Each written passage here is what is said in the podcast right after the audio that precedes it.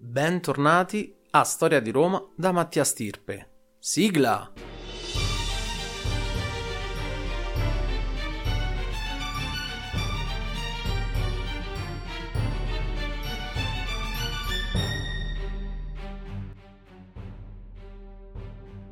Prima di cominciare vi invito a seguire la pagina Instagram di questo progetto dal nome podcast Storia di Roma.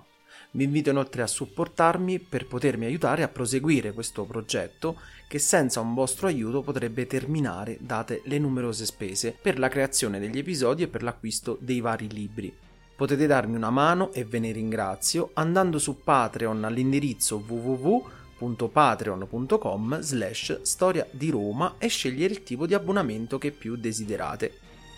Intanto ringrazio i miei mecenati su Patreon che sono Lorenzo Andreoli, Paolo Fernandez, Marco Modugno, Francesco D'Arpino, Gavens, Angelo Salustri, Armando Bossarelli, Carlo Benvissuto, Fabio Micarelli, Giuseppe Amato, Mirko Rossetti, Francesco Campanella e l'ultimo arrivato Carmine Trovato. Grazie a tutti e continuate a supportarmi. Eccoci arrivati alla morte di Silla. Abbiamo visto questo straordinario personaggio, abbiamo visto la sua vita, la sua fine e abbiamo anche riflettuto nell'ultimo episodio riguardo proprio a questa figura, di questo personaggio così discusso, così importante per Roma, ma anche così controverso. Ora però vorrei fare un riepilogo temporale degli ultimi eventi accaduti a Roma proprio per dare un ordine alle cose accadute. Quinto Sertorio, che promosse una, chiamiamola, nuova Roma, morì assassinato nel 72 a.C., dopo anni di dominazione in Spagna, come abbiamo già visto. Silla invece morì, come abbiamo visto, nel 78, quindi sei anni prima della morte di Sertorio. In questi stessi anni, precisamente nel 73 a.C., scoppiò a Roma la terza guerra servile, o anche chiamata guerra di Spartaco, che impegnò parecchio Roma e che durò circa due anni e mezzo. Abbiamo detto terza guerra servile, ma quali furono le prime due? La prima guerra servile si svolse intorno al 136 a.C. e il 132 dove, sempre in Sicilia, questa volta in Sicilia orientale, nei dintorni di Enna, e tra chi? Ovviamente tra gli schiavi che si erano ribellati ai romani e i romani stessi. In quella ribellione in particolare presero parte tutti quegli schiavi che venivano occupati per la raccolta o comunque la maggior parte che erano impegnati nel campo dell'agricoltura.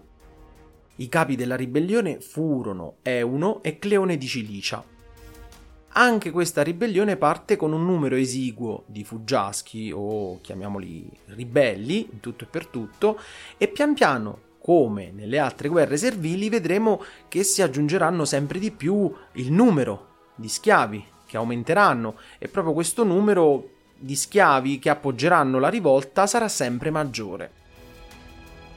La prima guerra servile durò circa 4 anni e vide, come immaginate, già la vittoria romana non però dopo molti sforzi e dopo molte sconfitte in campo aperto.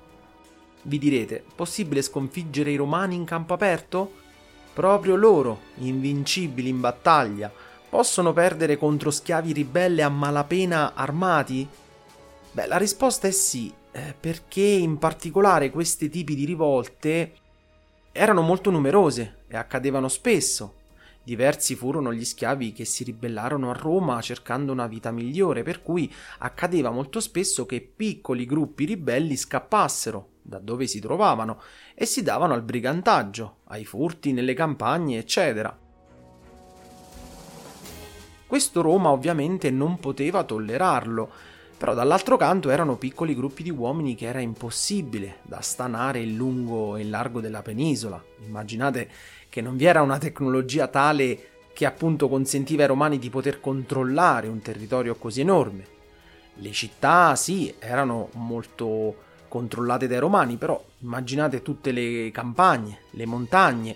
In quel periodo, a parte piccolissimi villaggi, il territorio italiano era quasi del tutto brullo e non controllate da forze romane, per cui Immaginate quanto poteva essere difficile riuscire a prendere tutti i briganti o tutti i ribelli nascosti nelle montagne.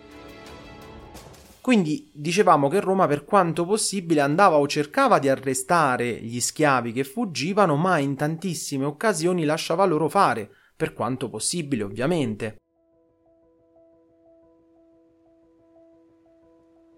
Quando accadono piccole rivolte, per la maggior parte parliamo di schiavi, come detto male equipaggiati, con armi di fortuna e non ben addestrati al combattimento, per cui vedremo che Roma quasi sempre risponde con troppa sufficienza a questo tipo di rivolte. Vedremo che manderà contro o un numero esiguo di soldati o comunque quei legionari appena usciti dalla caserma di addestramento, per cui mai stati in battaglia, quindi poco professionali, non i veterani ovviamente. E questa sufficienza vedremo che però porterà Roma poi ad occuparsi eh, ad un problema che negli anni diventerà sempre più grave, come in tutte e tre le guerre servili, ma soprattutto la terza di cui parleremo oggi.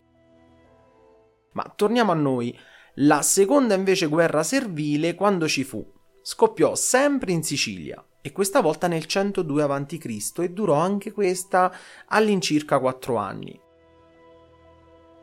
In quegli anni Roma era occupata a risolvere la partita in Numidia contro Giugurta, ma ah, erano anche anni in cui si dovette occupare dei Cimbri e dei Teutoni, eh, per cui non diede peso alla ribellione fino al momento in cui il problema divenne così grande da costringere Roma stessa a mandare Gaio Mario in persona per risolverla e la risolse. Farò degli episodi extra se volete per chi mi supporta su Patreon dove analizzeremo le prime due guerre servili. Ora però concentriamoci su questa terza guerra servile o anche chiamata la rivolta di Spartaco. Spartaco ormai è eh, divenuto un personaggio molto discusso, da molti molto apprezzato. Eh, ne hanno fatto anche una famosa serie tv. Quindi un personaggio della storia romana che ha continuato ad avere un grande seguito nel corso dei millenni. Ma chi era innanzitutto Spartaco? Purtroppo non sappiamo molto di quest'uomo perché le fonti non ci parlano della sua nascita, delle sue origini, e questo perché fino allo scoppio della rivolta era un personaggio del tutto ignoto a Roma o quasi. Che cosa sappiamo veramente di lui? La fonte principale viene dalla vita di Marco Licinio Crasso, suo, vedremo, acerrimo nemico, e scritta appunto da Plutarco. Plutarco ci dice che probabilmente Spartaco nasce intorno al 111 a.C. o al 109, quindi all'incirca aveva la stessa età di Crasso e probabilmente, quindi sappiamo, poco più anziano di Giulio Cesare. Quindi parliamo di personaggi, come vedrete in questi episodi, più o meno che stanno negli stessi anni. Il nostro ribelle nasce in Tracia, quindi un barbaro, e sulla origine della sua famiglia non sappiamo molto, se non nulla. Però sempre Plutarco ci dice che proveniva da una famiglia aristocratica di una tribù della Tracia sempre da prendere con le pinze, probabilmente possiamo immaginare che Spartaco stesso possa essere stato prelevato dai romani stessi, visto che, come già sappiamo, era usanza romana quella di, di? Di prelevare i figli delle famiglie più importanti, barbare, per poter far passare, ecco, la voglia alle tribù sottomesse di sollevarsi. E questo perché ovviamente i primi ad essere giustiziati in caso in cui venissero sollevate guerre o ribellioni di qualsiasi tipo erano appunto i figli dei nobili a morire per primi. Successivamente, soprattutto nell'età imperiale, vedremo che questi ostaggi, per così dire, verranno direttamente allevati a corte dai romani, proprio per trasformarli in tutto e per tutto in veri romani, e poi in molti casi mandati poi nella loro terra d'origine in veste di romano, per cui in questo modo Roma si assicurava una quasi totale, chiamiamola, sottomissione, ma un po' più filosofica in tutti gli aspetti, quindi non solo bellici ma anche culturali. Quindi non sappiamo se Spartaco fu prelevato da bambino dai romani, però sappiamo certamente che eh, combatté al fianco dei romani, proprio all'interno delle legioni. Quasi sicuramente combatté in Macedonia, con Silla o non, questo non lo sappiamo, e probabilmente per la durata di qualche anno e questa cosa però anche se di, sembra di poco conto non lo è perché questo contribuì non poco alla sua formazione militare perché riuscì a capire nella totalità il modo di combattere romano il modo, la loro disciplina e anche il modo di ragionare romano in battaglia quindi Spartaco impara a combattere dai romani ma nell'esercito romano ci dicono le fonti che non si trovò per nulla bene. Voi dovete immaginare che non essendo romani, non solo la vita militare era stessa eh, difficilissima, anche per un legionario romano, però figuriamoci per un barbaro eh, che veniva messo all'interno della, della legione, quindi sicuramente trattato come l'ultima ruota del carro. Quindi che cosa accade? Accade che Spartaco fugge diventa quindi un disertore, però sappiamo che viene preso dai romani e catturato. La punizione per la diserzione era la morte e molte volte accadeva che prima di venire giustiziati venivano mandati dai reclutatori di gladiatori, che lavoravano a loro volta nelle scuole gladiatorie, che proprio da ex combattenti o da prigionieri di guerra e non cercavano appunto merce per il loro interesse. Spartaco ovviamente accettò di divenire gladiatore per evitare la morte, per cui sappiamo che si trasferì dalla Grecia fino a Capua insieme alla moglie presso la scuola gladiatoria di Letulo Battiato e siamo intorno all'anno 75 a.C.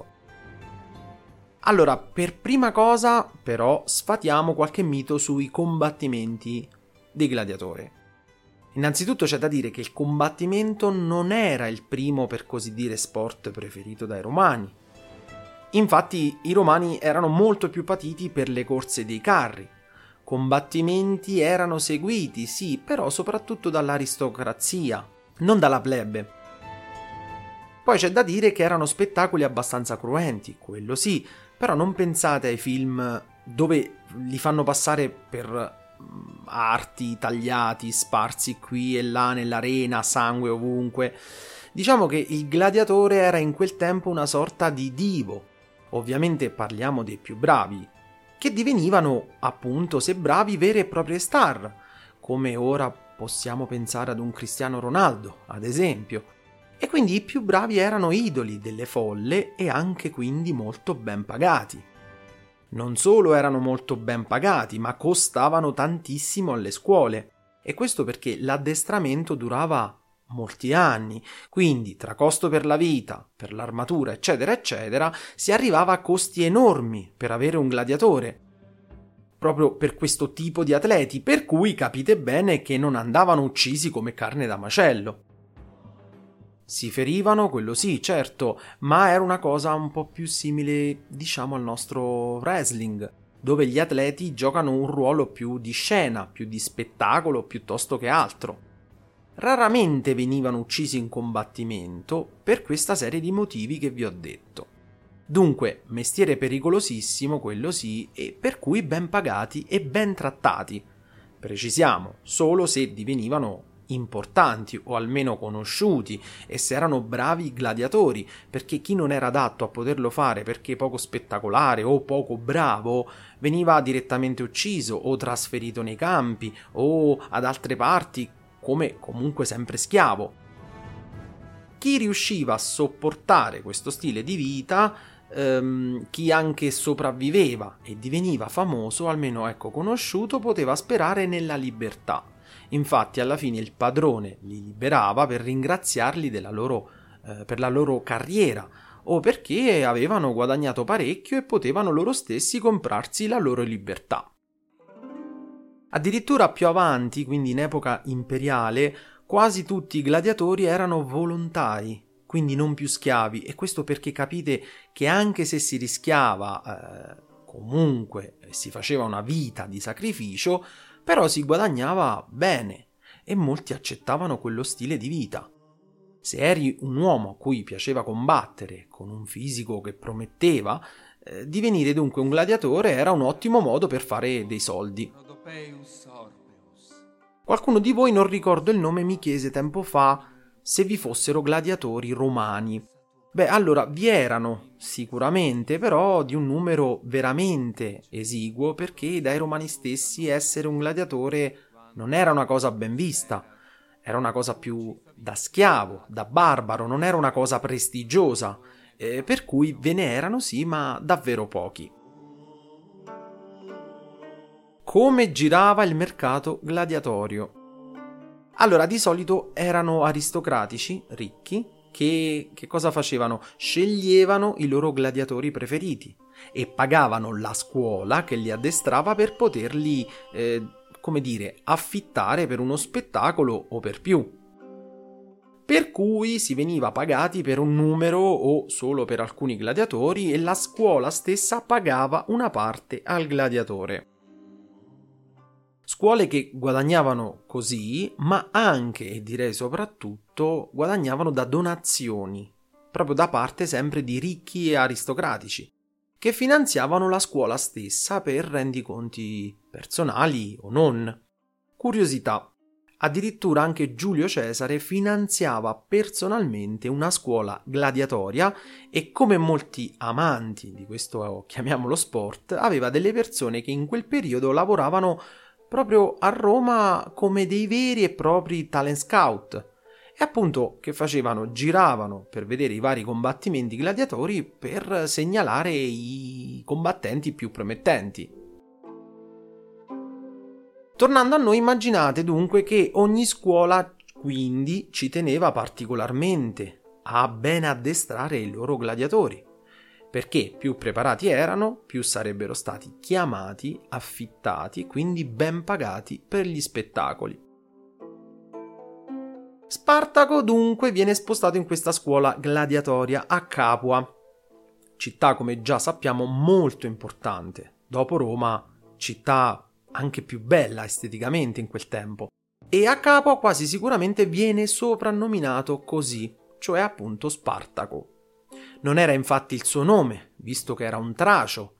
Non si sa bene perché soprannominato così, probabilmente perché ha un possibile duplice significato, ovvero o abile con la lancia o perché era particolarmente abile in battaglia o negli scontri, proprio come un antico spartano ed ecco appunto perché Spartaco. Però come si chiamasse realmente non lo sappiamo. Ma come iniziò tutto? La grande rivolta iniziò da un malumore generale all'interno proprio della scuola gladiatoria. E così una notte Spartaco, insieme ad altri schiavi, un numero che va dai 50 ai 70, 80 eh, gladiatori, non lo sappiamo precisamente, ehm, Spartaco dunque insieme ad altri schiavi riescono a fuggire dalle loro stanze raggiungono la cucina dove prendono qualsiasi cosa potesse essere utilizzata come arma, quindi coltelli, spiedi, eccetera, e scappano dalla scuola. Tutto organizzato, riescono a fuggire e l'idea originaria era quella di scappare verso il Vesuvio e darsi alla macchia nascondendosi tra la boscaglia. Prima di riuscire ad arrivare però sulla montagna vengono intercettati da una ronda di legionari, una piccola ronda, e così nasce una lotta. Però i gladiatori, molto meglio allenati, seppur con armi di fortuna, hanno la meglio. E così vengono sconfitti i legionari e nella città si sparge immediatamente la voce di questa fuga di schiavi e del piccolo contingente di legionari romani sconfitto. È a questo punto che sicuramente i gladiatori, che hanno appena vinto una piccola scaramuccia con i romani, nominano come proprio leader proprio Spartaco. Sicuramente era il più abile, ma ancora di più il più carismatico.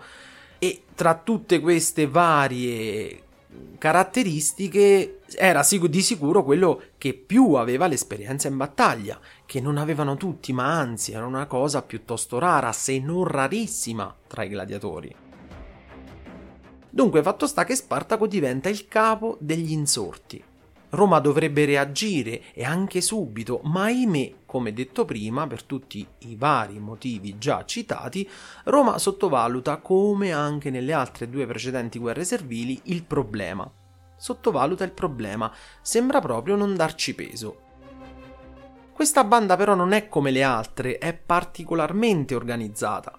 Spartaco infatti vedremo che non ha le abilità di un normale schiavo gladiatore, ma anzi si dimostrerà un buonissimo stratega militare, oltre che un abile combattente. Roma così infatti manda due pretori. Ovviamente per degli schiavi fuggitivi non può scomodare i due consoli e quindi ecco che sottovalutando il problema invia i pretori.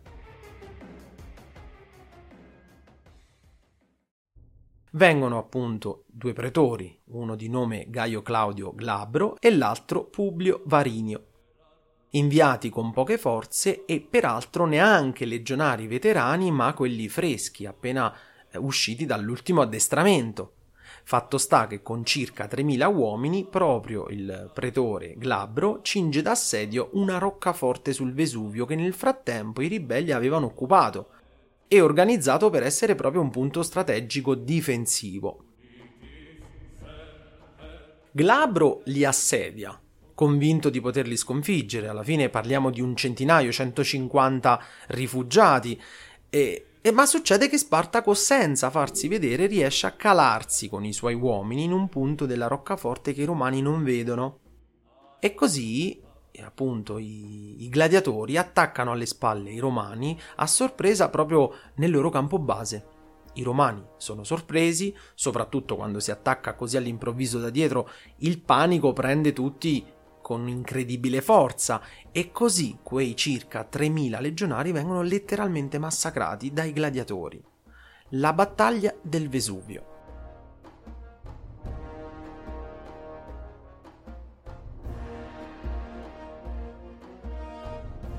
Dopo questa prima grande vittoria, ecco questa è proprio la prima vera grande vittoria, ribelle, gli uomini liberi che cercavano gloria o un modo per andare contro il sistema romano, ma soprattutto spinti dalla voglia di ricchi bottini, appunto gli uomini liberi, dicevamo, insieme anche agli schiavi che nel frattempo scapparono dalle loro mansioni esausti e stanchi di essere appunto in quella situazione sociale così eh, deplorevole, si uniscono agli insorti di Spartaco e il numero dei ribelli salì ancora di più un numero che andrà, come vedremo, giorno per giorno ad aumentare, alimentato dalle vittorie che pian piano Spartaco andava conquistando. Apriamo una piccola parentesi. Gli schiavi a Roma. Gli schiavi a Roma erano di diverso tipo, mi spiego meglio. Vi erano schiavi e schiavi. Un conto erano gli schiavi cittadini che vivevano direttamente in casa con i loro padroni si occupavano di varie mansioni all'interno della casa e che così facevano praticamente quasi parte della famiglia romana stessa e quindi trattati molto bene. Altra cosa invece erano gli schiavi impiegati per i lavori, come l'estrazione di minerali, eccetera, eccetera, o anche quelli utilizzati, impiegati per il lavoro nei campi. Lì erano massacrati dal lavoro manuale, con poco cibo, e picchiati selvaggiamente, e tutto questo, appunto, unito al grande numero di schiavi cui Roma usufruiva, scatenò che cosa? Il malcontento e quindi anche l'appoggio stesso degli schiavi che vedevano ora Spartaco come un capo che poteva dare loro la libertà, un senso di rivalsa a tutta quella vita così dura. Capite da soli che in queste condizioni infelici ovviamente questa cosa spronava gran parte di loro a fuggire e unirsi appunto a Spartaco, che così pian piano ebbe un esercito di tutto rispetto e che Roma ora doveva occuparsi al più presto possibile.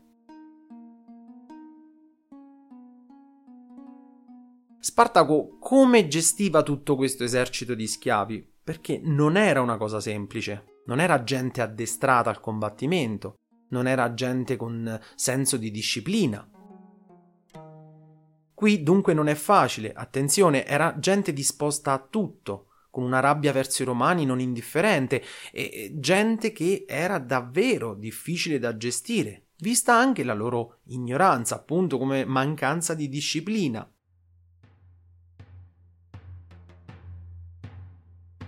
Spartaco, purtroppo per i romani, aveva un modo di gestirli molto intelligente, ma anche eh, ma soprattutto anche non solo in maniera intelligente, ma anche grazie al suo carisma che automaticamente portava a seguirlo in tutto e per tutto.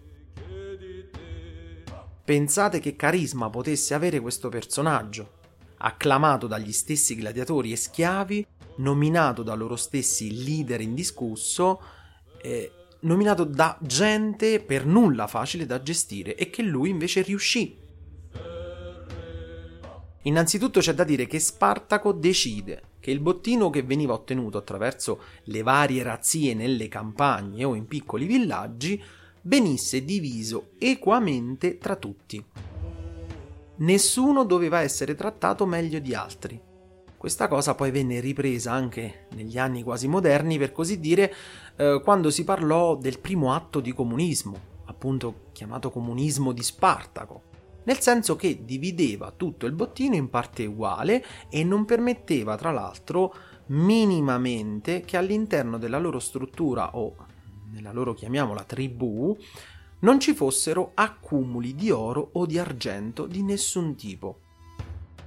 Questo perché intelligentemente Spartaco capì che non voleva che nessuno si arricchisse a discapito di altri, proprio perché per tenere tutti sullo stesso livello e appunto tutto ciò per non creare divergenze al suo interno, eh, soprattutto gelosie all'interno del gruppo. Questa cosa li unì ancora di più a questo punto pensate che l'altro pretore, Publio Varinio, tenta di sconfiggere Spartaco senza chiedere rinforzi, ma pensando che appunto i legionari romani riuscissero a battere degli schiavi. E invece anche questa volta Spartaco ha la meglio nel 73 a.C. I romani si rendono conto che hanno davanti un problema reale e non più da sottovalutare perché ormai Spartaco non è più lo schiavo, il gladiatore fuggito e male armato. Ora Spartaco è un grande combattente, con al seguito un numero enorme di uomini pronti a tutto e soprattutto è un grande abile comandante. Io vi ringrazio per l'ascolto, se il podcast vi interessa vi invito a cliccare sul segui o sulla campanellina che trovate di fianco al nome del podcast. Per domande, suggerimenti, consigli, qualsiasi cosa potete scrivermi a storiadiroma.podcast.gmail.com Io vi ringrazio e al prossimo episodio!